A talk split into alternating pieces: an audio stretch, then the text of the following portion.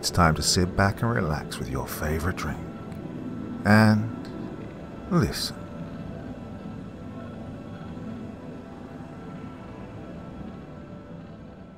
Satan's Mirrors.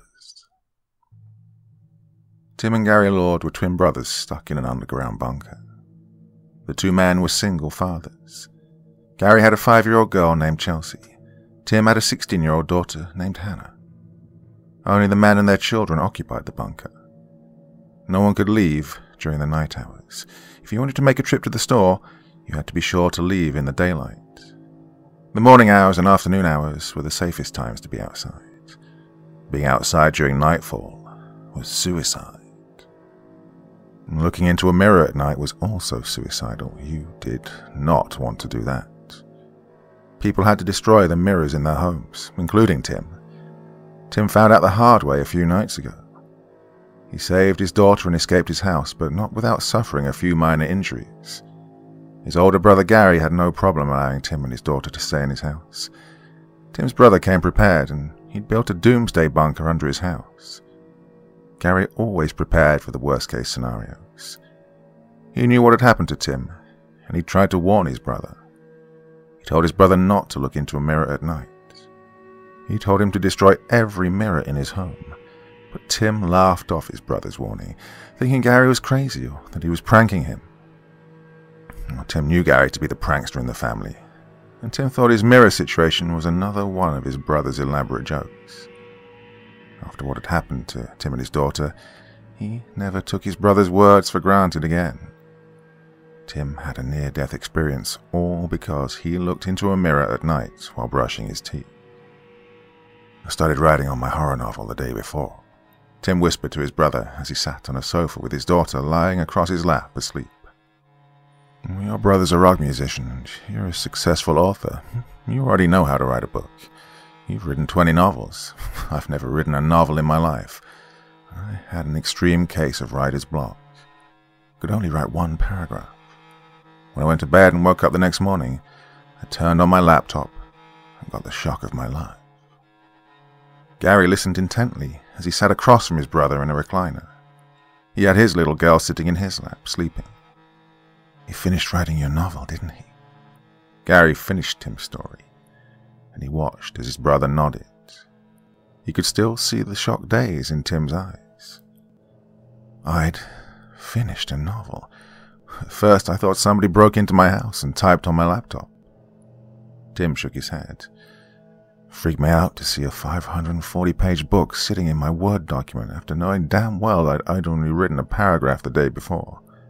Well, I knew that it couldn't have been an intruder. Nothing in my house was missing, and even the world's greatest burglar couldn't type up a 540 page book in one night, unless the burglar was supernatural. A soft chuckle escaped from Tim. Surrealism saturated his mind, and it intermingled with his fear. Gary laid his head back while thinking of what to say next. I don't know if the world's ending. It feels like a horror movie. I didn't believe it until I saw him looking back at me. He reached out of the mirror and grabbed me. I thought I was hallucinating at first, but, but when he twisted my wrist and I felt a sharp pain shoot up my arm, I knew this was real. Gary paused, contemplating his words for a minute. Couldn't believe I was fighting myself in a public restroom. I went to wash my hands, and I looked up into the mirror to see this dark, twisted face looking back at me. I jumped back, tried to run, but he lunged out of the mirror, grabbing my wrist. Couldn't believe what was happening to me. The lights in the men's bathroom went out. I struggled, but I made it out alive. Gary looked down at his daughter. He breezed his fingers through his daughter's small, curly locks. You were on a date with someone, weren't you? Tim asked. He remembered his brother telling him about a woman he'd met on an online dating site a month ago. Yeah, I was on a date, Gary answered his brother with a sad tone in his voice. Thoughts of the woman he'd met online lingered in his mind. Gary thought about the chemistry he had with his date, Cassandra. He thought about the conversation he had with her. It seemed like the perfect date. Gary knew he was connecting with Cassandra when she reached across the restaurant table to touch his hand. There were secrets he told her that he'd never even told his twin brother. And Cassandra also opened her heart to Gary. All of this happened on the first date, which made Gary believe in finding love again. Gary found a new woman, and he thought he'd never have to wear the melancholy label of a widower again. For once, Gary thought he'd move on from the death of his wife by finding new love with this woman. But things went downhill for Gary when he had to excuse himself. He enjoyed talking to Cassandra, and he didn't know that a trip to the men's room would change his life forever. Maybe she's still alive, Tim told his brother. He could see the hidden sadness in Gary's eyes. He wanted to give his brother hope with his love life, and he knew that Gary hated being a widower. Tim followed his brother's gaze when he looked across the living room at a framed picture of his dead wife, Nancy, that sat on a fireplace mantel. In the picture, you could see Nancy cuddling her daughter while sitting on a grassy knoll, wearing a summer dress. Her classic beauty and smile seemed to radiate beyond the photograph. Even her flowery sunset golden hair seemed to glow in the picture. You think my wife's alive? Gary asked. Well, he misunderstood his brother, and he became lost in his memories of Nancy. No, um, I was talking about your date, Tim stated. Maybe Cassandra is still alive. I remember you told me the restaurant went dark and people were screaming. Tim tried to keep his voice down while talking to his twin brother, not wanting to wake his daughter. While talking to his brother, he couldn't get the monster out of his head. Tim's doppelganger attacked him in his basement bathroom. Seeing a dark, dead version of himself in the mirror would stay with Tim for the rest of his life. Oh, I doubt that. Gary shook his head with an incredulous glint in his eyes. She died in that restaurant. I escaped, and it was a miracle. Those lights went out. I knew the thing that had attacked me in the restroom wasn't the only monster in the restaurant. Gary's voice quivered. Tim wanted to lean forward, but he knew he couldn't move with his daughter still sleeping on his lap. You think a doppelganger killed your date? Tim felt shivers after he watched his brother nod his head. I think everyone in the restaurant got attacked by their doppelgangers. When I ran past the ladies' restroom, I heard screaming. The restaurant had a large mirror in the dining area. After it went dark, I could still see what looked like people climbing out of this mirror. But I knew they weren't people. They were the doppelgangers of the restaurant patrons. Their doppelgangers attacked them, just like mine attacked me. What do you do when you see yourself as a dead, rotting corpse in a mirror? I'm pretty sure some people in that restaurant froze when they saw those ugly versions of themselves. Some people ran for their lives, while others were probably less fortunate, like my date, Cassandra. Gary was still stroking his fingers through his daughter's hair and he kept shifting his eyes over to a group of security monitors which displayed camera surveillance of every square inch of his house, inside and out. A holographic flat screen TV sat next to Gary's security monitors. Horrible news headlines scrolled across the television screen. The headlines and news reports showed camera footage of people being attacked on the street and in their homes by their zombie doppelgangers. Some videos were too graphic to show. In some videos, it showed people being killed by other people's doppelgangers. Every one of them had superhuman strength. They could lift ten times their body weight. Getting into a fight with a doppelganger would be the equivalent to getting into a fight with a group of men. Sunlight was a weapon that could save you from them, however. But Gary didn't have sunlight to save him from his doppelganger. Something else saved him from almost being killed in that restaurant bathroom. His doppelganger almost broke his neck. Gary escaped with his life when the creature became distracted by someone else stepping into the bathroom. Gary got away, and his doppelganger snapped the bones in someone else's neck. Gary had his life, but he felt guilty for allowing his doppelganger to kill an innocent patron who stepped into the bathroom at the wrong time. Didn't you tell me you shot the babysitter? Tim asked his brother, breaking the brief silence in the room. He recalled what Gary had told him over the phone. Gary took his eyes off his TV screen after he heard his brother's question. Oh, I had to shoot the babysitter's doppelganger. It had killed her already. I couldn't save her in time. I tried to call her and warn her not to look into a mirror, but it was too late. The words crawled out from between Gary's lips. After I escaped from the restaurant, I jumped in my car and drove home immediately. I had a feeling that Chelsea was in danger. The sun was setting. The daylight became night faster than normal. I had to drive through a lot of chaos before I finally got home. Gary chuckled, releasing some of the tension in his body. People were running across the street. I saw cars hitting people and cars running into each other. I saw skeletal, dark figures chasing people down the street. Some people were shooting at their doppelgangers. I saw this one woman running on the sidewalk with a baby in her arms. She was being pursued by them. I wanted to pull over and help her, but the doppelganger grabbed her before I could do anything. It had chased her down, grabbing her and her baby. I saw this happen to other people, too. It got so bad that I thought I wouldn't be able to make it home. Tim watched as his brother took a deep breath. What happened when you got home? Tim already knew what had happened, but he wanted his brother to tell him the details. While waiting for his brother to speak again, he thought about all the young adult horror novels that his brother had written. Well, Tim never thought his life would turn into one of the horror novels that made his brother a wealthy, best selling author. Tim was a successful rocker whose fans called the devil with a guitar. He'd sold 50 million albums and collaborated with many pop singers and rap icons, including a young pop singer named Serenity Rose, whose father was Post Malone. Five Grammy Awards sat on a shelf in Tim's living room, but Tim didn't give a damn about these rewards. He was a rock musician who loved his fans more than these awards. Tim envied his brother's writing talent, even though he himself had a tremendous talent for writing music. Tim and his brother looked identical, the only difference was that Tim sported a blonde, sharp edged haircut, with tattoos on his neck and metal piercings in his face and ears. Most often, Tim and Gary's looks would be compared to the rock and roll icon Elvis Presley. They both had the sleepy gaze in their ocean blue eyes and the prominent cheekbones that gave Elvis his distinct handsomeness. Tim reminded people of a hip hop bad boy version of Elvis. Well, he loved his brother, but he didn't want to share his brother's more conservative looks. He wanted to stand out from his brother, and his music profession allowed him to be a hard ass. Since the world was ending, Tim did not want to lose his brother, and he didn't want to die either.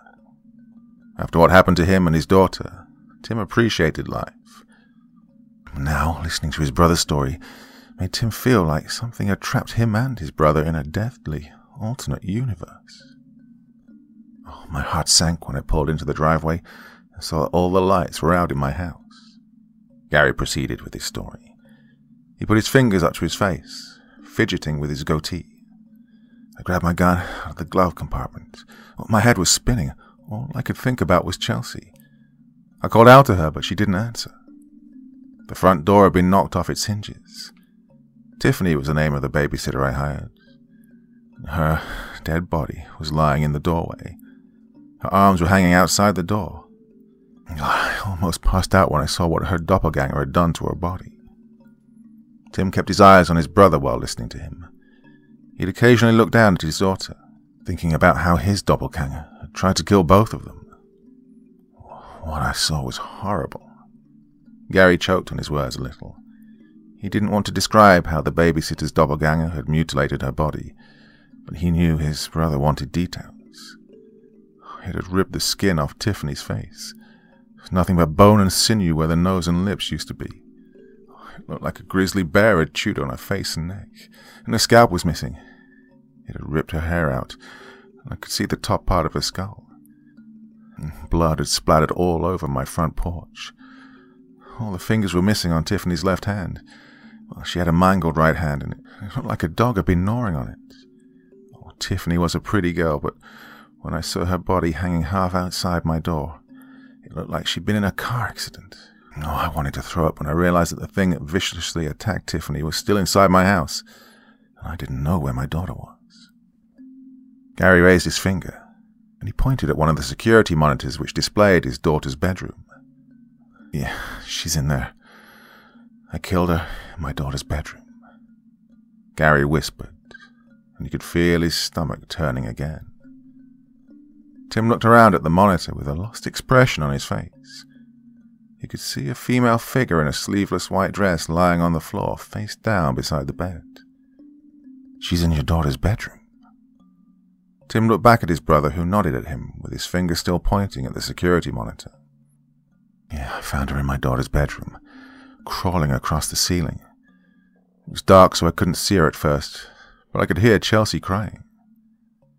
Gary brought his eyes down to a bandage on his daughter's leg, a few inches below her knee. Oh, that demon bit my daughter's leg. Chelsea got away from her. She was hiding under her bed. I came into the bedroom. I could hear footsteps above my head. My daughter was crying, but I could hear the doppelganger singing a lullaby to her while she was crawling back and forth across the ceiling.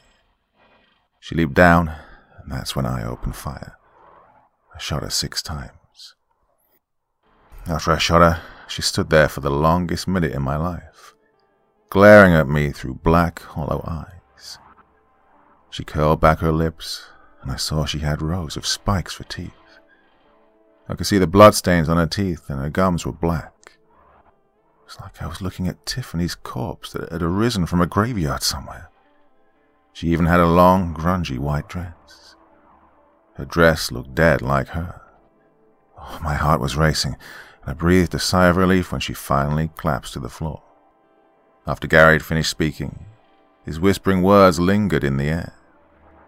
Tim looked at his brother through a sorrowful but unnerved stare. A silence manifested between the twin brothers. For a minute they didn't know what to say to each other. Tim's eyes kept falling onto the bandage wrapped around his niece's leg. He felt shivers of sympathy when he thought about the creature biting the little girl. He couldn't imagine how bad he'd feel if his doppelganger had bit his daughter. So many unanswered questions tormented Tim. He didn't know what these creatures were. He didn't know if they were the manifestation of a person's inner demons. Well, he thought the doppelgangers might be aliens at first. Tim couldn't figure out his doppelganger, and he knew that fear and confusion tormented his brother the same way it had tormented him. Look, we're calling these things doppelgangers. Gary broke the silence with his tired eyes locked on his television screen. Well, I googled the word. It's an old German word that describes the apparition of a living person. So, uh, a doppelganger doesn't refer to someone who looks just like you. No, it's the ghost of a living person.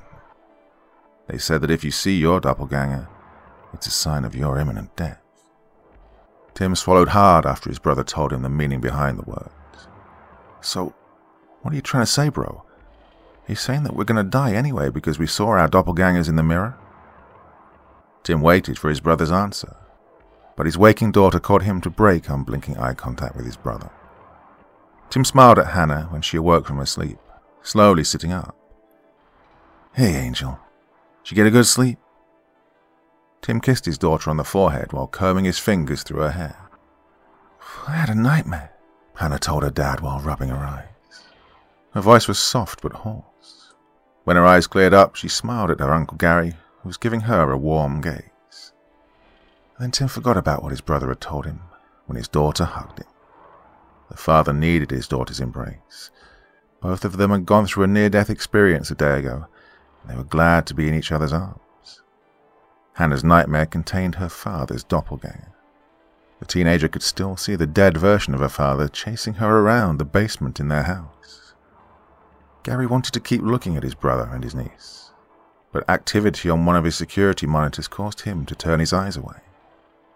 A thought came to Gary that what he'd seen out of the corner of his eye was an optical illusion.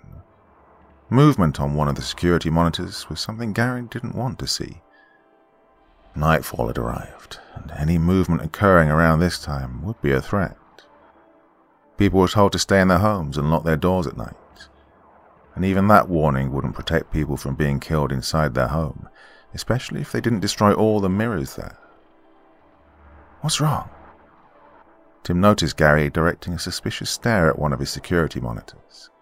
Oh, nothing. Gary didn't want to display paranoia in front of his brother or his niece.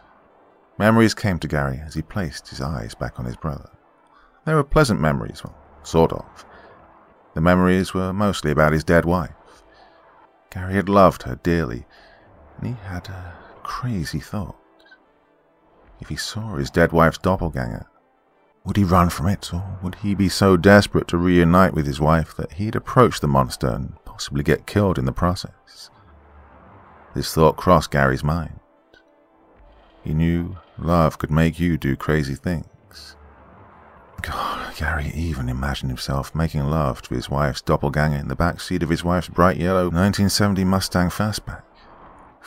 The thoughts were getting crazier in Gary's head. Gary knew that no other woman could replace his wife, not even Cassandra. A kiss from a monster that looked like his wife would be better than nothing in Gary's mind. Oh, he wanted to keep fantasizing about his dead wife, but his brother broke him out of his daydream. Hey, do you remember the night you came to one of my concerts? Tim asked. A smirk formed across his handsome and hard-edged face. Gary couldn't remember what his brother was talking about, but he nodded anyway. I asked you to join me on stage, and you look scared as hell. Tim chuckled. I wanted you to play the drums. Well, you hadn't played the drums since we were teenagers playing in a garage. Well, you did well that night. I think we played um, Smells Like Teen Spirit by Nirvana. That night I was Kurt Cobain, and you were Dave Grohl.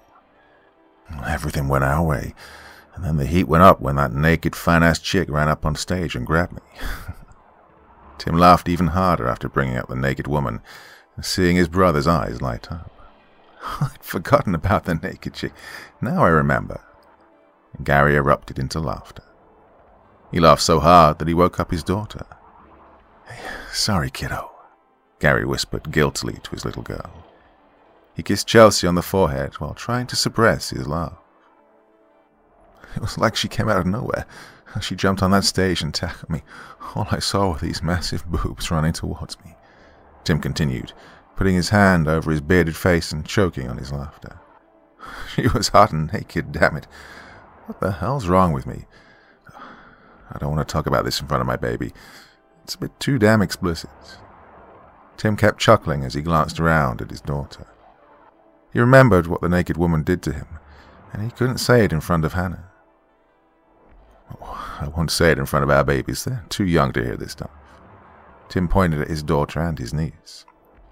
Hannah's ears tingled.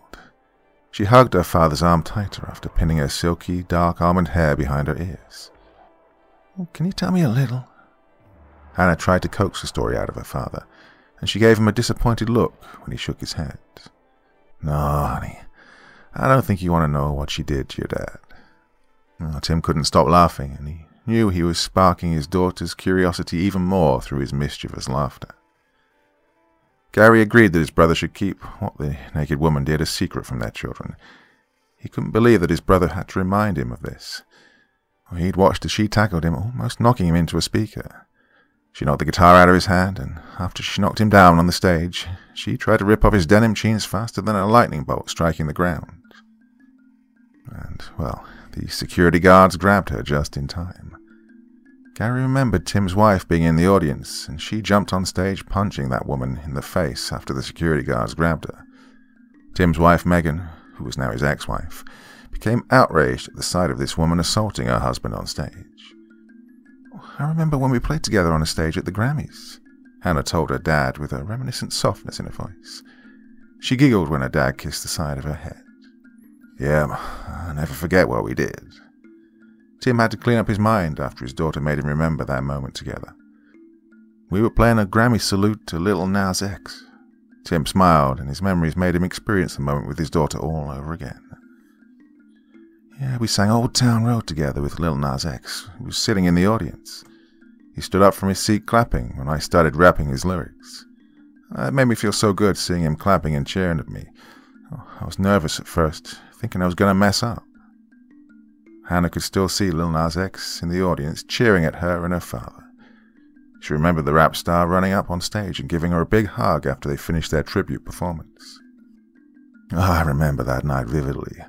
Lil Nas X looked damn good for a 78 year old man. He was still rocking that cowboy hat. Tim laughed. He'd never forget the warm embrace the rap star gave him and his daughter. Those were the memories Tim wished he could experience again. Oh, he was sexy. I wanted little Nas X to be my boyfriend, but he was too old for me. Hannah shrugged her shoulders, letting a playful giggle escape from her. She held her father's hand on top of her knee. Hannah studied the tattoo of a spiderweb that scaled up her father's muscular forearm. The teenager affectionately stroked her fingers across her father's arm, and she briefly forgot about the doppelgangers she saw attacking people on the streets and the screams she heard echoing from people's houses. Hannah forgot about her father's doppelganger, but it would only be for a moment. Yeah, getting grabbed by a ghastly humanoid monster that shared your father's physical traits was something you could never forget. His musty scent, his pale, translucent skin, and his pointed teeth were the attributes Hannah remembered the most on her father's doppelganger. She even remembered his clawed fingers when he grabbed her chin and attempted to sink his teeth into her face. Hannah never forgot how the doppelganger whispered the words, It won't hurt, sweetheart, before showing his dingy, jagged teeth. Hannah saw her death, but then she saw a fist fly out from behind her, clocking the doppelganger in his mouth. Hannah got pulled into her father's arms, and she blacked out after her father rescued her.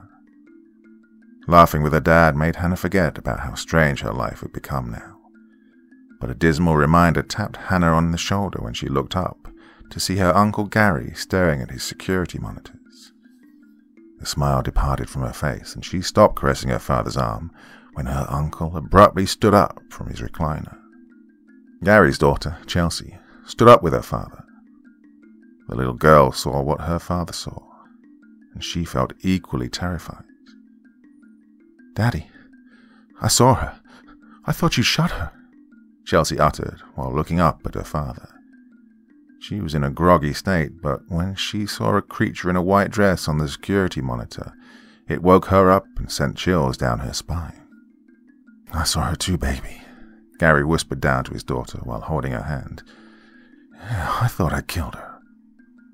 After saying this, he shook his head in disbelief. The father and daughter saw Tiffany's doppelganger alive and well. They watched as she slowly rose from the floor before walking out of Chelsea's bedroom. Tim wanted to know why his brother had a shell shocked expression on his face. When he turned around to see a pale woman in a white dress drifting down the hallway on a security monitor, he jolted up as if something had hit him with a stun gun. What the hell was that? Tim's voice shuddered a little. He already knew what it was. That was the babysitter's doppelganger. Hannah answered her father instead of her uncle, who was speechless. Uncle Gary, I thought you killed her. Hannah looked around at her uncle, whose face was whiter than snow. I killed her, honey. I shot the bitch six times. Gary answered his niece as he slowly approached his security monitors. And she came back. I killed her hours ago and she came back. Gary put his hands up to his forehead, and he watched as Tiffany's doppelganger drifted from room to room, as if the house belonged to her. Hannah jumped when the bunker room's ceiling lights flickered. She tried to keep calm while looking at the security monitors, watching this pale, ghostly apparition drift into the house's living room. Hannah could see bloodstains on the front of her dress. Ghostly woman crept around the living room. Her body twitched with every step. She came to an abrupt stop over Tiffany's dead body, which was still lying near the front door. The doppelganger tilted her head while looking down at the babysitter's body. She crouched down over Tiffany, with her eye sockets scanning the dead young woman from head to toe. After studying Tiffany's dead body for a while, it crawled up on top of Tiffany before digging her teeth into Tiffany's neck.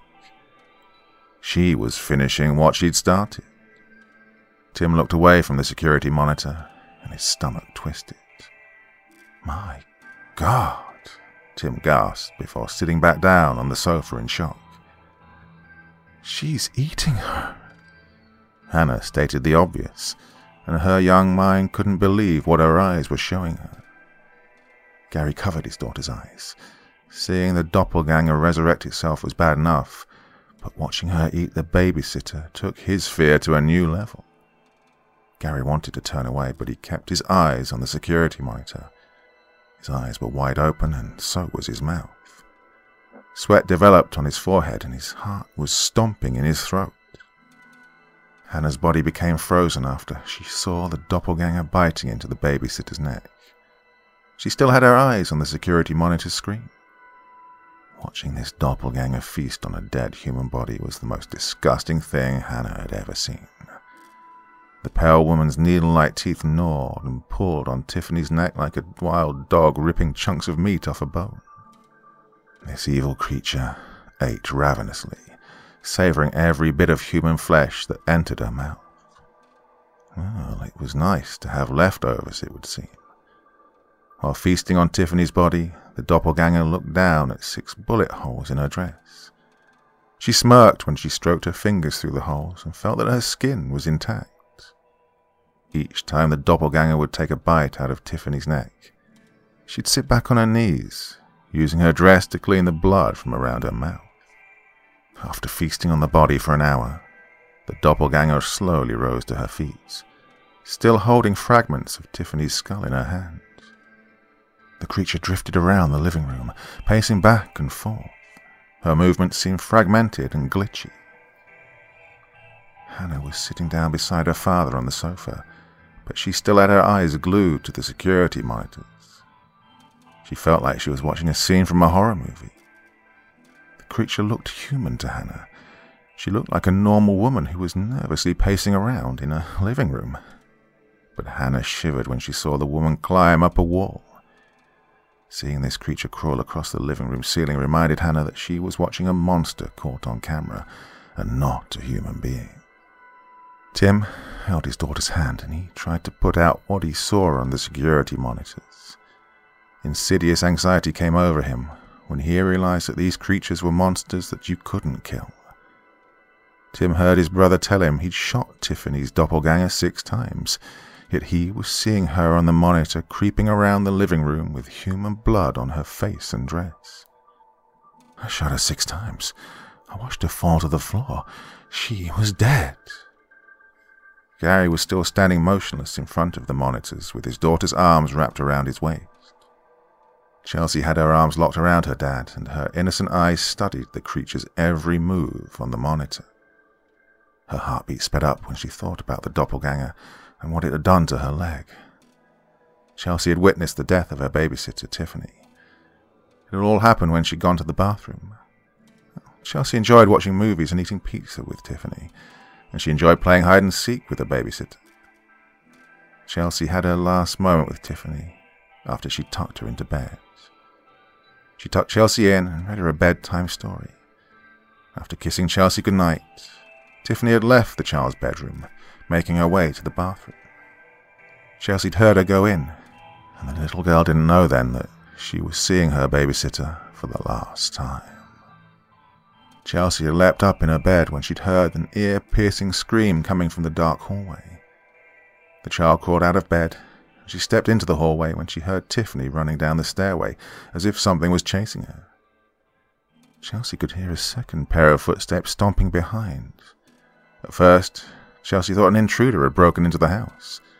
She heard banging and crashing taking place in the stairway. This quickly moved into the living room, in Chelsea's ears it sounded like a war zone had broken out in the house. The sound of glass breaking and furniture being tossed around shook Chelsea's nerves. Tiffany's screams almost caused Chelsea to have a panic attack. The little girl followed the screams until she reached the bottom of the stairway. When she made it to the bottom of the stairs, Tiffany's screaming stopped abruptly. There was slight darkness in the living room. Chelsea could make out a figure in a white dress kneeling near the front door. The door was open and the porch light partially illuminated the dark figure. This female figure was crouching down with her neck turned to Chelsea. Chelsea had thought it was Tiffany until she saw that the figure was sitting on top of Tiffany's dead body. This confused the child from the back, because the figure looked exactly like her. Chelsea remembered calling out to the figure, and the back of the figure's head jerked upward when it heard her voice. The figure revealed it was a woman when it slowly stood up with its back still facing Chelsea. She called Tiffany's name again, still thinking the woman was Tiffany even though she could see Tiffany's dead body beneath the woman's feet. There is no Tiffany, sweetie. Chelsea remembered the woman snarling at her with her back still facing the child. Chelsea stopped in her tracks when the woman moved her long raven black hair over her shoulder before slowly turning her head to look at the child. She opened her mouth to scream, but nothing came out. The little girl froze when her eyes locked onto a horrid, ghoulish face that was staring back at her. She wasn't staring into a person's eyes. She was staring into two dark, eyeless cavities. Chelsea could see the blood around the ghoulish woman's mouth. But what sent the child running was when she looked down to see Tiffany's mutilated face. She ran back toward the stairway. She could feel icy hands trying to grab her. A stiff hand gripped her ankle, causing her to fall on the stairs. Chelsea screamed when she felt something sharp pierce her leg, she remembered almost fainting from the pain. Tears drowned the child's eyes as she desperately tried to free herself from this monstrous version of Tiffany. Chelsea screamed out for her father, knowing that her dad was not at home. Clawed fingers were digging into her back and grabbing her arms. It took some time, but Chelsea finally broke free from the evil Tiffany. As the child ran up the stairs, she looked over her shoulder to see the creature dragging her feet up the stairs and taking her sweet time in her pursuit of her. Chelsea ran into her bedroom, shutting the door behind her and locking it. She crawled under her bed while saying a prayer that her father had told her to say whenever she felt afraid. The bedroom door rattled on its hinges. The rattling morphed into banging, and soon the banging turned into full blown ramming. Chelsea was in a fetal position beneath her bed, with her face buried in her hands. Her door shook so violently that she thought it was going to fall off its hinges. Chelsea thought it was all over when her door stopped convulsing. She heard nothing for a few minutes, but then her door slowly opened. It opened as if Chelsea hadn't even locked it. She remembered hearing the evil Tiffany singing a lullaby when she stepped into the bedroom.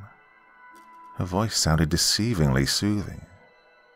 It echoed throughout the dark bedroom like a haunting wind.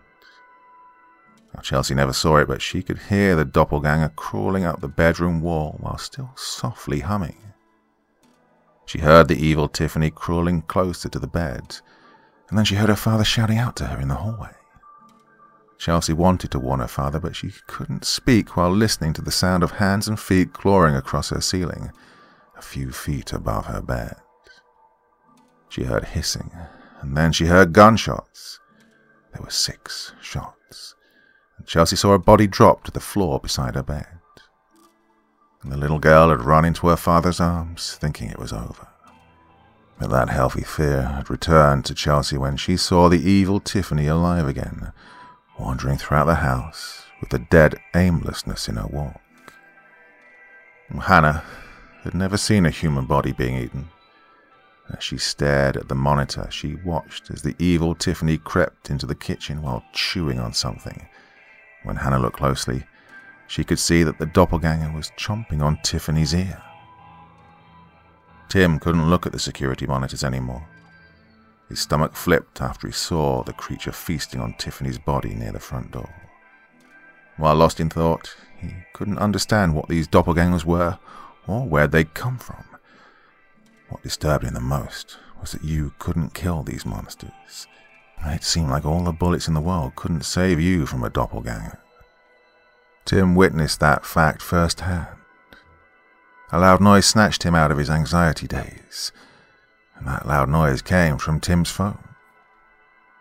You have the loudest ringtone in the world. Hannah fussed at her father after his ringing phone caused her heart to hop into her throat. Hannah cracked a slight smile, even though the ringtone rattled her nerves. Sorry, sweetheart. Tim kissed his daughter's forehead while hastily removing the phone from his pocket. It shocked Tim when he saw who was calling him.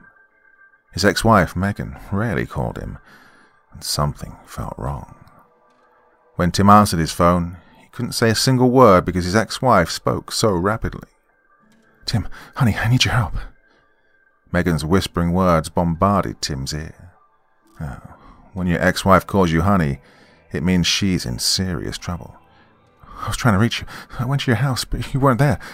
Something was in your basement and it chased me out of the house.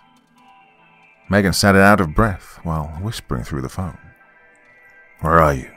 Tim asked his ex-wife while standing up from the sofa. I'm in my car, parked in front of your brother's house. Megan swallowed hard. The front door's open. I can see a woman crouching in the doorway. I think she's looking at me. Now Tim broke into a full-blown sweat when he looked around at the security monitors to see the evil Tiffany lurking toward the doorway. He could see the doppelganger fixating its eyes on something else. I went to your house and your door was open. I went inside. I heard banging coming from the basement. Megan's voice shivered behind her words. I went downstairs and I unlocked your basement door. I stupidly thought it was you banging on the door to try and get out. Megan paused for a minute, taking a deep breath. I opened the door. And this tall anorexic man chased me up the stairs. I think it was a man. It looked like you, if you died 30 years ago and came back. Richard was in the house with me. He tried to protect me, but you killed. Well, I mean, this monster that looked like you killed him. It grabbed Richard and it ripped out his throat. Oh, I tried to save him, but it was too late. Oh, I had to get out of there. Tim held the phone for a minute after his ex-wife told him what had happened to her husband. He wanted to tell Megan to stay in a car and wait for him, but he didn't really know what to do. His thoughts were misfiring. He was safe in the underground bunker, and the thought of leaving it to help his ex-wife, well, it harassed him. Gary could hear a woman's voice emerging from Tim's phone, and he knew it was his brother's ex-wife, Megan. There was something wrong, but Gary couldn't quite figure it out. I'm afraid. Megan kept gulping between her words. I got out of my car and I'm walking to the back of the house. Tim bit his tongue after his ex-wife told him she was walking to the back of the house.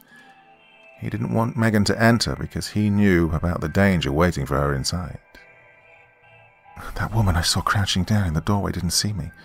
She turned around and went back into the house. Who was that woman?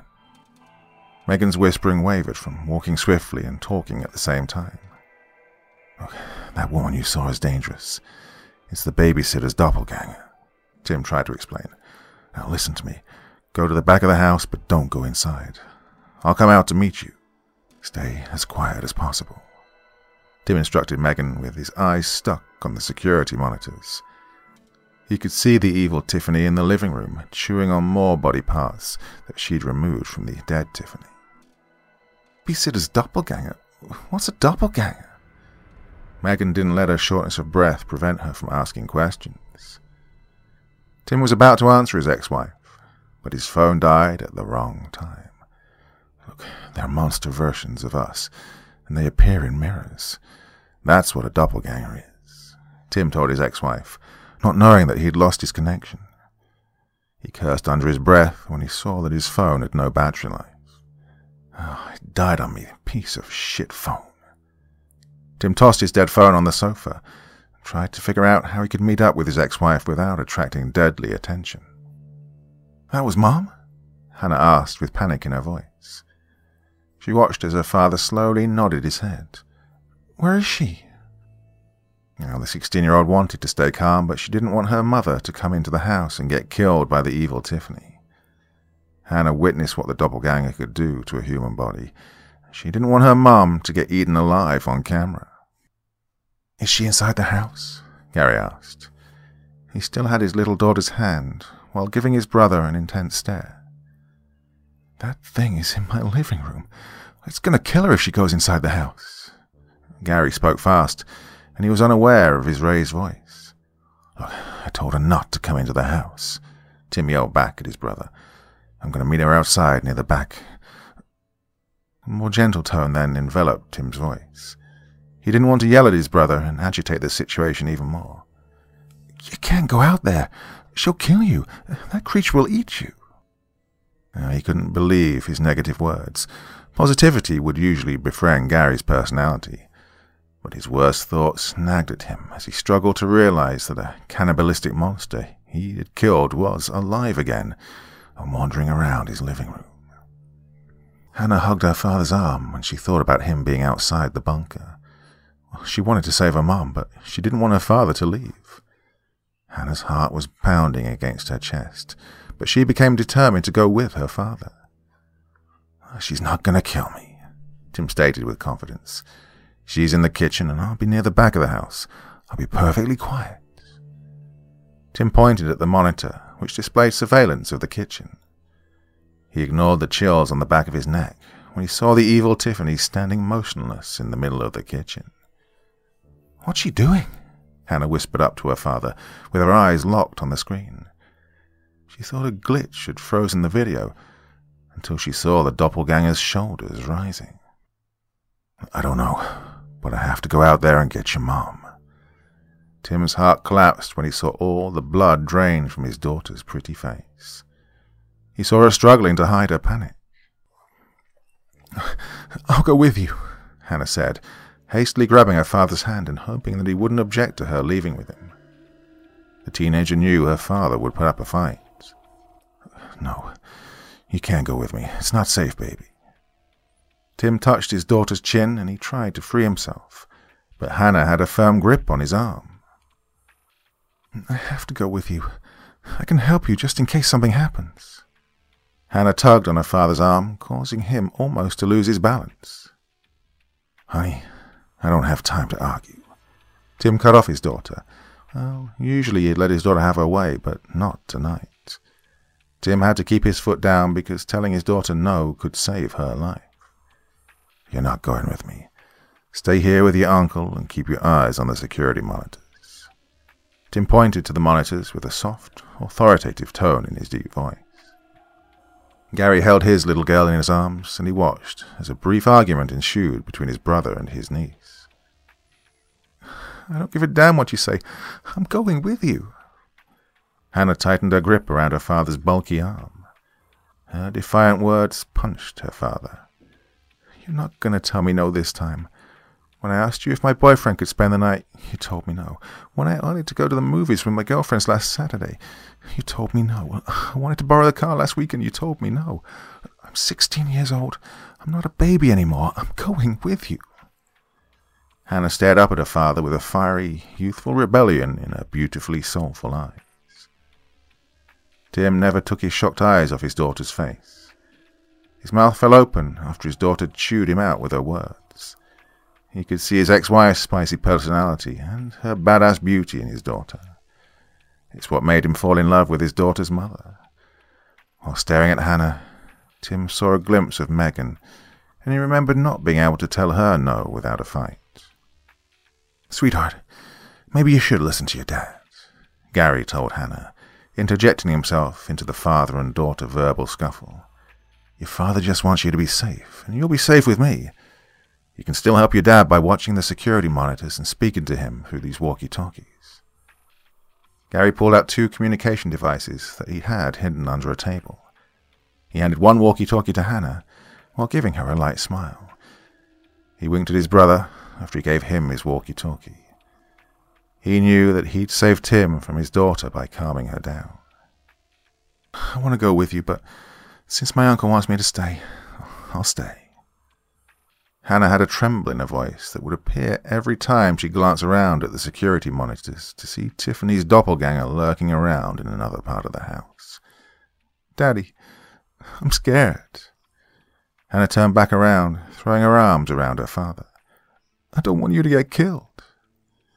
Hannah tightened her arms around her father's waist while gazing up at him through her teary, indigo green eyes. Well, the teenager kept imagining the evil Tiffany killing and eating her father on one of the security monitors. She tried to knock the gruesome image out of her head. Hannah wanted to stay positive, but she kept thinking about her father's doppelganger, how he'd tried to eat her face. Everything's going to be fine. Tim kissed his daughter on the forehead. We have walkie-talkies, thanks to your uncle. We can still communicate with each other. I'm going to go get your mom. All you have to do is keep your eyes on the monitors. If you see her getting close. Tim paused for a minute, pointing to one screen which displayed the monster crawling across the kitchen floor. You just let me know on the walkie-talkie. Just hold down that button on the side and tell me what's going on. You'll be my lookout. Tim smiled down at his teenage daughter while caressing her chin. He smiled at how his daughter reflected him in the way she dressed. He called her the girl with the dragon tattoo because of her gothic lace dresses and her black leather skirts. Tim studied how the ring in his daughter's nose, the hot pink streak in her hair, and her skull earrings accentuated her exotic beauty. You think you're not a baby anymore? Oh, guess what, little lady? You'll always be my baby, no matter what. Tim told his daughter before leaning down and kissing away a tear on her cheek. He gave Hannah another long kiss on her forehead before slowly turning to make his way toward the bunker's door. Hannah's arms fell beside her slender waist after she let go of her father. She swallowed a few of her tears while turning around, unable to watch him leave the bunker. Hannah would gasp hard whenever she'd attempt to stop herself from crying. The teenager brushed her hair behind her shoulders, and she cleaned the water out of her eyes before surveying the monitors. Hannah would still have time to see her father leave because there was a camera above the bunker's door. Her eyes fell on the screen that showed her mother brushing dirt off her dress and jacket while standing on the backyard deck, patiently waiting for her father. Hannah stroked her fingers across that security monitor that showed her mother, and she prayed for a miracle when she saw the evil Tiffany on another screen, creeping back into the house's living room. The monster had an arch in her back, and she kept her head twisted to one side. Hannah took her eyes off the monster when she felt small fingers easing into her palm. A smile formed across her lips as she glanced down to see her little cousin Chelsea standing beside her. Hannah knew that the little girl was trying to comfort her, and she wrapped her arms around the child, thinking of Chelsea as the little sister she'd always wanted. Please be careful. Don't make me a father of two girls instead of one. Gary whispered in his brother's ear while giving him a powerful hug with his arm embracing the back of Tim's neck. Tim affectionately tapped his brother on the chin with his knuckles. I'll be back. Just take care of her while I'm gone. Tim whispered back to his brother before patting him on the shoulder. He was about to turn the door when he froze as his brother pulled out a small 22 caliber revolver he had tucked in the back of his jeans. What the hell am I supposed to do with that? Tim gave his brother a nervous smirk. You shot her six times and you came back from the dead. Ah, a gun can't save me. There was a certainty in Tim's words as he shifted his eyes between the gun and his brother's face. Just take the damn gun. Gary took hold of his brother's hand before slapping the gun into his sweaty palm. I didn't shoot her in the head, so you can try doing that. Gary chuckled a little, but he only chuckled to calm his nerves. He gave his brother one last hug, and he watched as Tim looked at his daughter for the last time before slowly opening the bunker's door, disappearing into the darkness behind it. Gary hated watching his brother disappear behind the door, and he hated bolting the bunker's door, not knowing if his brother would ever return. Tim stood in a long, dark corridor, and his breath got stuck in his throat after he heard his brother secure the door behind him. There was no turning back. All Tim had was a small caliber gun and a walkie talkie. He also had his instincts, which would hopefully save his life. Tim began his journey down a long underground tunnel that would lead up to the house's basement. Tim was about to test his walkie talkie, but before he could speak into the device, his daughter's soft voice emerged from the receiver, causing him to flinch a little. Dad, can you hear me? Hannah's whispering voice vibrated the walkie Yes, sweetie, I can hear you.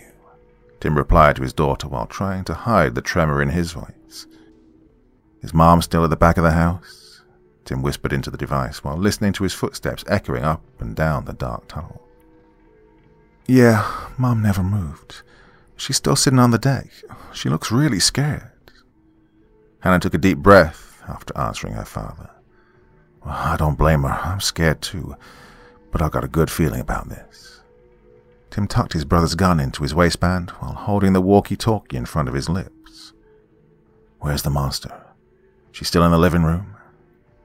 Tim didn't want to think about the cannibalistic creature lurking around his brother's house, but he needed to know her location for his safety and the safety of his ex wife. His daughter's reply almost had him stop in his tracks. She's in the living room, eating Tiffany's body again. She dragged the body out of the doorway and she's chewing on Tiffany's stomach. Oh, I had to look away. I'm looking at Mum right now. Tim could hear his daughter swallowing hard between her whispering. Four minutes passed before Tim reached the ladder. When he started climbing it, he heard his daughter gasp.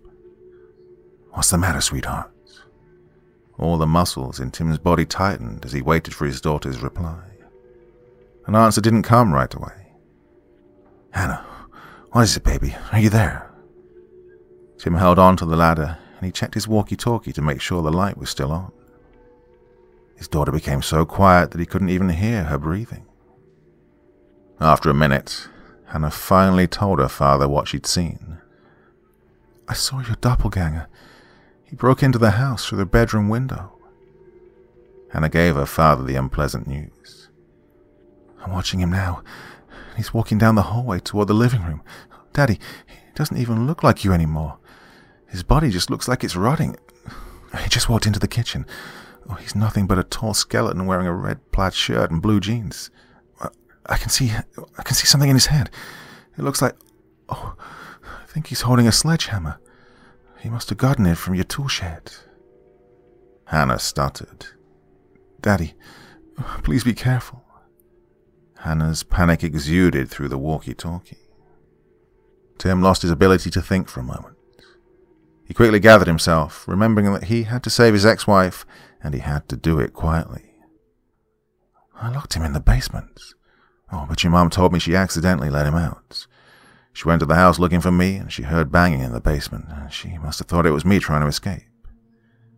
Tim's heavy breathing intensified his words. Oh, he must have followed her here. Gotta get your mom before he does. Tim told his daughter everything as he continued to climb the ladder. When Tim opened the tunnel's hatch door, he saw a rat scurry across the basement floor, which almost caused him to fall off the ladder and back down the tunnel. Why would Mom go to the basement? Why'd she let him out? What was she thinking? Hannah fussed, not out of anger, but fear. Your mom didn't know, honey, Tim whispered to his daughter as he tiptoed through the bleak darkness in the basement. Your mom thought it was me. She probably called out to him, and then she heard my voice, not knowing that she was hearing the voice of a creature that was imitating me. Tim wiped away a drop of sweat that fell into his eye. Then reached into his denim jeans, pulling out his brother's gun when he heard a loud crash upstairs. A foreboding came over him when he reached the basement stairway. Tim shrunk back when he heard a shrilling inhuman scream reverberating throughout the house. The scream ended abruptly after a few seconds had gone by. Tiffany's doppelganger's dead. Your doppelganger went into the living room and he crushed her skull with a hammer. Hannah told her father what had happened before he could ask. He picked her dead body up from the floor. Now he's chewing on her face. It looks like doppelgangers eat each other. At least, that's what yours is doing. Hannah sounded like she was going to throw up. Her voice became weak, and she gagged on a few of her words. He ripped off her nose with his teeth, and he's chewing on it. Hannah's shortness of breath almost hindered her ability to talk. Tim could hear his daughter fighting her mild asthma attack. He listened as Hannah took a puff from her combination inhaler. Breathe slowly, sweetie. It'll be over soon, I promise. Try not to look at my doppelganger. Just keep your eyes on the screen where your mom's located. As Tim tried to comfort his daughter, he accidentally bumped into an object that laid against the basement wall. Tim turned around to see that the object he'd bumped into was a portable digital guitar. Seeing the guitar made Tim nostalgic. He picked it up while thinking about his past concerts and his albums. He thought about his rock tours and his fans. Tim put the guitar strap over his shoulder and he held the guitar, wanting to play it. But he knew that playing this guitar would be suicidal. Tim recognized the black portable guitar. It used to be his, but he'd given it to his brother as a birthday present. Tim had a gallery of guitars at his house, and he didn't mind giving one to his brother. Tim almost got lost in thought, but his daughter's voice jarred him out of his brief reminiscent daydream. Daddy, are you there? Hannah had regained her breath, and her voice sounded calmer after she'd used her inhaler. Yeah, I'm here. What's going on? Is your mum still sitting on the backyard deck? Tim brought the walkie talkie up to his lips again as he climbed the basement steps with caution. There was a pit in Tim's stomach, but he tried to ignore it. Mum's still waiting for you in the backyard, Hannah told her dad. Her soft tone of voice calmed her father's nerves. Hannah tried to keep her voice within a whispering tone because she knew that if she spoke too loud through the walkie talkie, she would attract unwanted attention to her father. Hannah also tried to ignore the troubling thoughts that intruded upon her. I'm walking up the basement stairs now, Tim informed his daughter. He glanced up at a camera installed above the basement doorway. Peace of mind briefly embraced him when he knew that his daughter could see him. A massive hallway greeted Tim at the top of the basement stairway. He forgot that his brother lived in a mansion. Expansive mosaic paintings decorated the hallway's walls. Tim had his brother's revolver clutched tight in his left hand, with his portable guitar securely hooked around his muscular shoulder. Walking down the monumental hall made Tim feel like he was walking down the hallway of a cathedral. The mansion's roof had a skylight window, and the moonlight danced along the walls and the hallway's floor. Tim walked past a few bedrooms and a couple of bathrooms. He had a big house, but his brother's house always reminded him of a hotel. The hospitable warmth that used to grace the atmosphere in his brother's home had departed, and a stagnant scent of death lingered in the air. Tim's sense of foreboding increased. It was worse now than a pressure cooker. His healthy fear was appropriate since he knew that his doppelganger was in the house with a sledgehammer. Death almost punched Tim in the face when he saw his doppelganger for the first time in his basement bathroom mirror. He remembered dropping his toothbrush in the sink when the evil Tim reached out of the mirror, grabbing his throat. It was a surreal moment for Tim to see a bony man with pale, translucent skin and hollow eyes staring back at him. He kept thinking about his brother telling him to destroy all the mirrors in his home and stay away from any mirror at night. His brother even told him to destroy the mirrors in his car. Tim had almost died in his house, and the doppelganger had almost killed his daughter. He knew that the deformed man that lunged out of his mirror and attacked him was not human. And Tim thought about how his doppelganger almost snapped his arm in half. He'd made it out of his bathroom by the skin of his teeth. He still had the bruises on his arms and neck from wrestling with his doppelganger. It was like wrestling with the bogeyman or the devil. The pain of being hurled into his bathroom wall still radiated through Tim's psyche. He also reflected on what his doppelganger had whispered to him after knocking him into the wall. There's not enough room in this world for both of us. The monster had hissed those words into Tim's face as he lifted Tim from the floor by his throat. The only thing that saved him was his daughter rushing into the bathroom when she heard the commotion. Tim had to rescue his daughter. He watched the creature grab his daughter's face with his claws around her small chin. He leapt from the floor, punching this doppelganger, after he saw that the monster was about to sink his fangs into Hannah's forehead.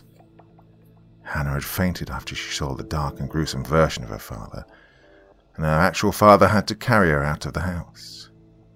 Now, Tim's man cave was in his basement, and that's where he'd locked his doppelganger. His ex wife had ruined everything by going into the basement and unleashing his dark side. Literally. Um, Daddy, your doppelganger's standing on the front porch. He's looking across the street at Mum's car. I think he knows that she's here. Hannah whispered intensely. He walked off the porch and now he's standing in the driveway, still staring at Mom's car. Oh, he moves really fast. Tim could hear the panic returning to his daughter's voice. Tried to jog down the long hallway, and he shivered when he passed the hallway that led to the living room. Some of the hallways intersected with each other, and each hallway would guide you to different locations within the house. It was like walking through a luxurious maze.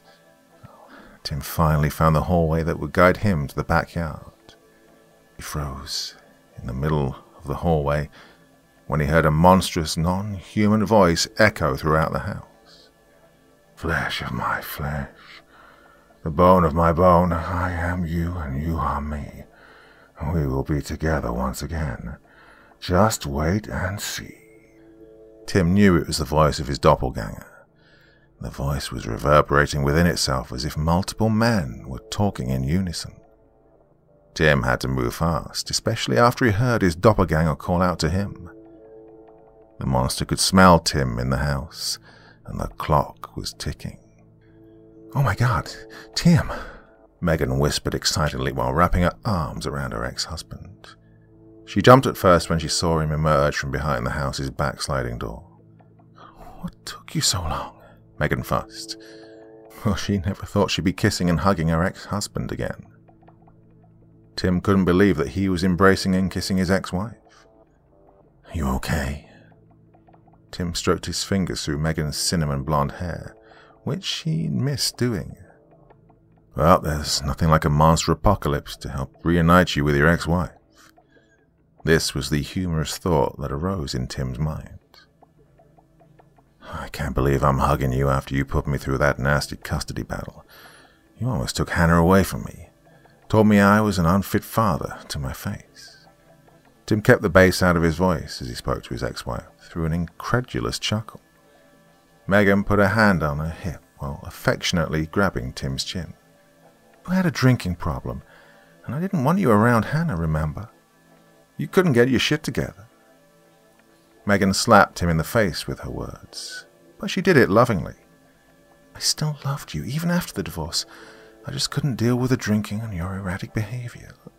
You come home late at night, and I knew your ass was cheating on me. I let you borrow my car. I found a silk bra and a lipstick case that didn't belong to me in the back seat. You were having sex with some random bitch in my car.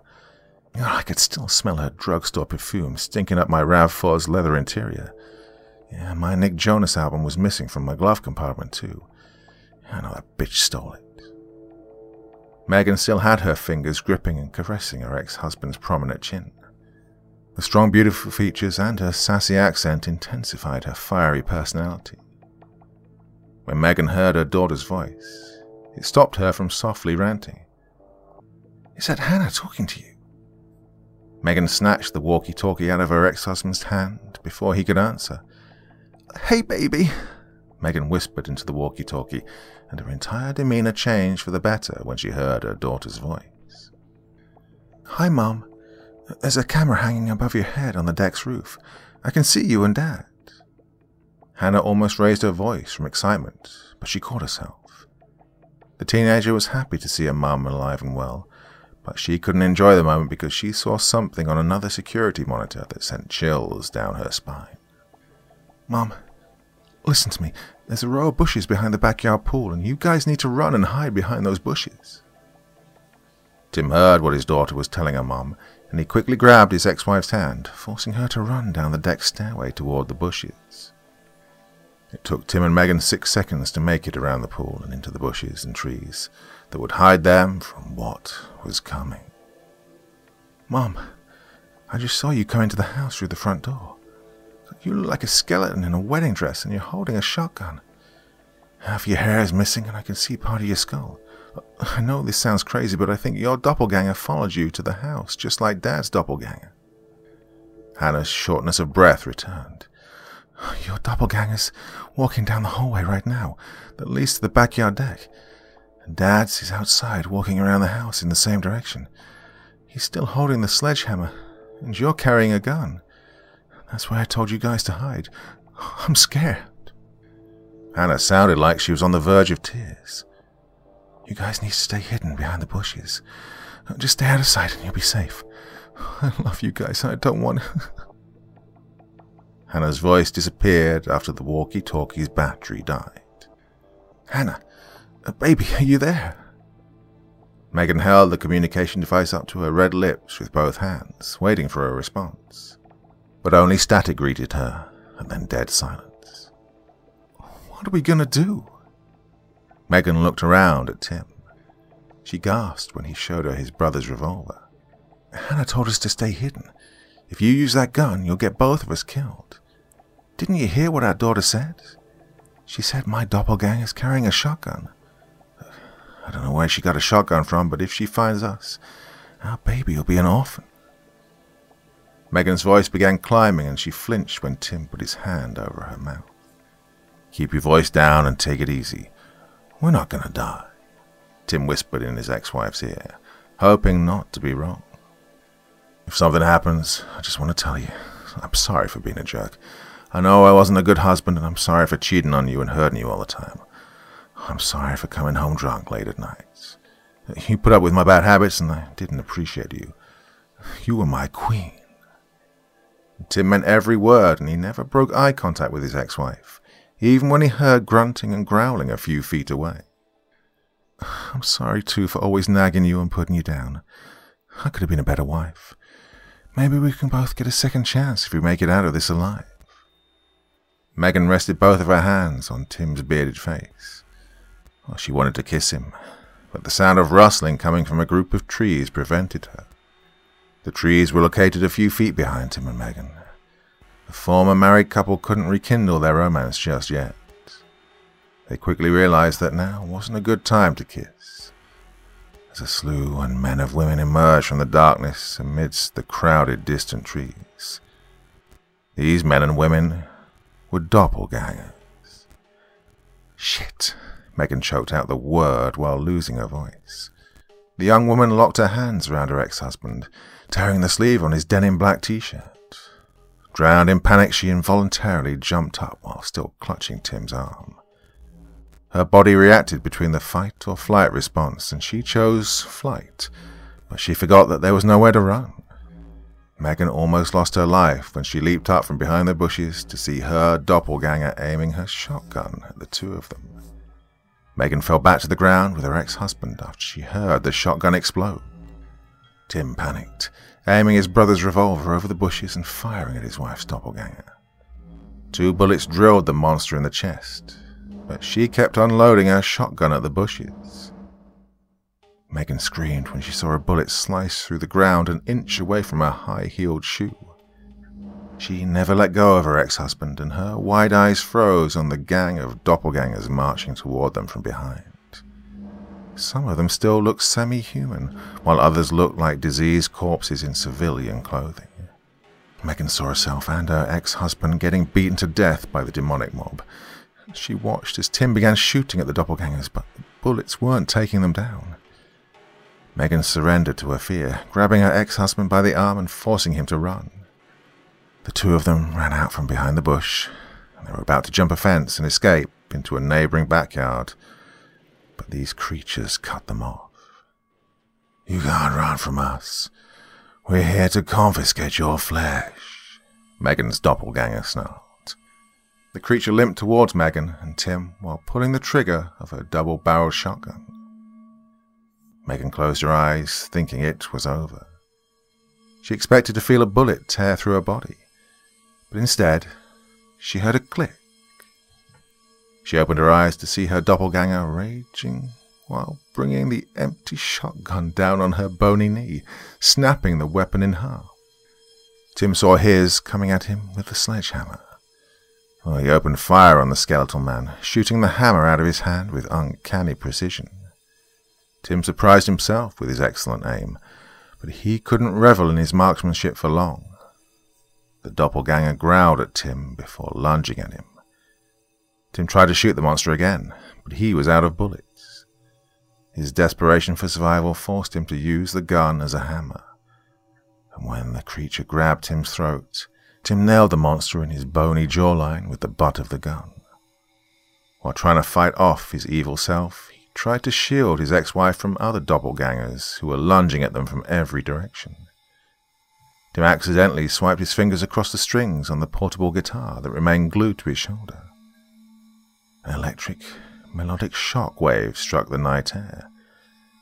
And when this happened, all the doppelgangers fell to their knees with their hands over their ears. Megan had her back pressed against her tall ex-husband. She glanced down at the guitar in his hands, realizing that he had a weapon that the doppelgangers feared. She ran her fingers along the guitar strings, wanting to see again if they would respond negatively to the sound of the instrument. A spark of hope ignited in Megan when she saw the doppelgangers recoil in agony a second time. She looked at her doppelganger to see the creature tearing through the skin on her face when she heard the guitar sound. Whoa! Tim's words slid out of his mouth. He smirked as he began playing the portable guitar, watching as the creatures backed away from him and his ex-wife. Playing the guitar came naturally for Tim. Sound is louder at night than in the day. And Tim knew that his guitar playing would be louder at night because of the change towards sound refraction caused by the reversal of the temperature gradient from day to night. And this meant that his guitar playing would be more tormenting to the doppelganger's ears. Without thinking about it, his fingers fell into place on the guitar strings, and he rocked the air by playing a cover of the Red Hot Chili Peppers classic, Under the Bridge. Tim loved this alternative rock song and its sparse, minimalist guitar riffs. It was his inspiration. Megan stood close behind her ex husband, with her hand on his arm. She looked around at the creatures, watching as they wailed and screamed at the sound of the guitar. Megan's mouth dropped open when she saw a doppelganger erupt into flames. Another one exploded. Before long, fire surrounded Megan and Tim. The last two doppelgangers who went up in flames were Tim's and Megan's. Tim kept plucking away on his portable guitar, and he watched in amazement as his doppelganger ignited faster than a lit match. The skeletal man screamed at Tim as he went up in flames. He fell to his knees as the fire consumed his cadaverous body. And the guitar sounds incinerated the monster, and there was nothing left but burnt ashes. Megan looked at the pile of ashes that used to be her doppelganger. She watched as the creature burned up like a cigarette soaked in lighter fluid. Megan listened as the guitar strings continued to travel through the night air after her ex husband had stopped playing. The scent of burnt flesh and smoke lingered around them. I think my music killed them, Tim joked as he looked around at the piles of ashes that surrounded them. Megan had her arm around her ex husband's waist. She forgot how much she loved Tim's guitar playing. His rock star persona made her fall in love with him, along with other qualities. Without thinking about it, Megan leaped into Tim's arms, slapping him in the face with a kiss. Now, she had loved her other husband, Brad, but Tim had never left her heart. Since Brad was dead, Megan saw her situation as God telling her she couldn't replace Tim. She had to make him her husband again. He was her hero, her rock star, and the father of her precious daughter. Now, Megan still adored her ex husband, even after she found out he'd had sex with a prostitute in her car. Now Megan couldn't believe that a real life monster invasion had helped her reconnect with the man she'd always loved. Tim fell into his ex wife's kiss. Megan's kiss strengthened him, and he knew that he would need the love of a wife to strengthen him.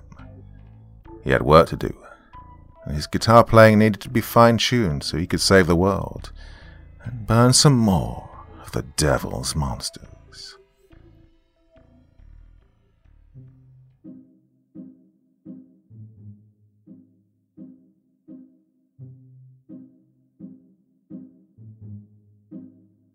Oh man, that was cool. The power of the electric guitar to take on the devil's monsters. what did you think of that one? Wow, how cool was that? Love that one. A lot of fun. A lot of fun indeed. Ah, oh, it's so nice when a story makes you smile at the end like that one did. Yeah, come on, devil. You gotta do better than that. Well, tonight's video is um, dedicated to the one and only DJ Supercrush, good friend of mine over in Portugal playing some really, really cool mixes on the internet. Um, I'll share a link with them somewhere. I want you all to go visit him, listen to his music, and say hi from me, okay? That's my one little request for this evening. Whew, well, that's it. Everything going good. Um, podcast number two will be coming on Thursday. The theme of this one is creepy caves. Two hours worth of creepy cave stories, funnily enough, coming your way. Well, I'll be back again before that time, though. Wednesday here. Long story. Okay, all the renovations are done in my house now, and it's back to normality finally. But need a little bit of a break. Cup of tea, I think. Well, till next time. Very, very sweet dreams, and bye bye.